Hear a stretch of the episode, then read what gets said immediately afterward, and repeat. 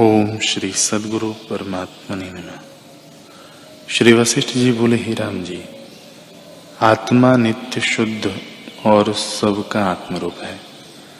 अपने स्वरूप के प्रमाद से वह अपने जन्म मरण को जानता है। पर वे जन्म मरण असत है।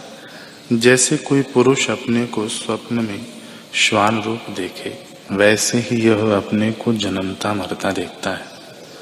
जैसे इसको पूर्व भावना है, भ्रांति में असत को सत जानता है। और जैसे स्वप्न में वस्तु को अवस्तु और अवस्तु को वस्तु देखता है, वैसे ही वह जागृत में विपर्य, यानी उल्टा देखता है। जैसे जागृत के ज्ञान से स्वप्न का भ्रम निवृत्त हो जाता है, वैसे ही आत्माधिष्ठान के ज्ञान से जगत का भ्रम निवृत्त हो जाता है। जैसे पहले का किया दुष्कृत हो तो उसके पीछे सुकृत करने से वह घट जाता है। वैसे ही पूर्व संस्कार से जब नीच वासना होती है तो फिर आत्म तत्व का अभ्यास करता है तो पुरुष के प्रयत्न से मलिन वासना नष्ट हो जाती है।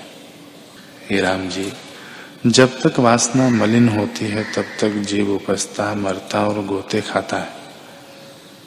जब संतों के संग से सतशास्त्रों के विचार से आत्मज्ञान होता है, तब संसार बंधन से छूटता है, अन्यथा नहीं छूटता।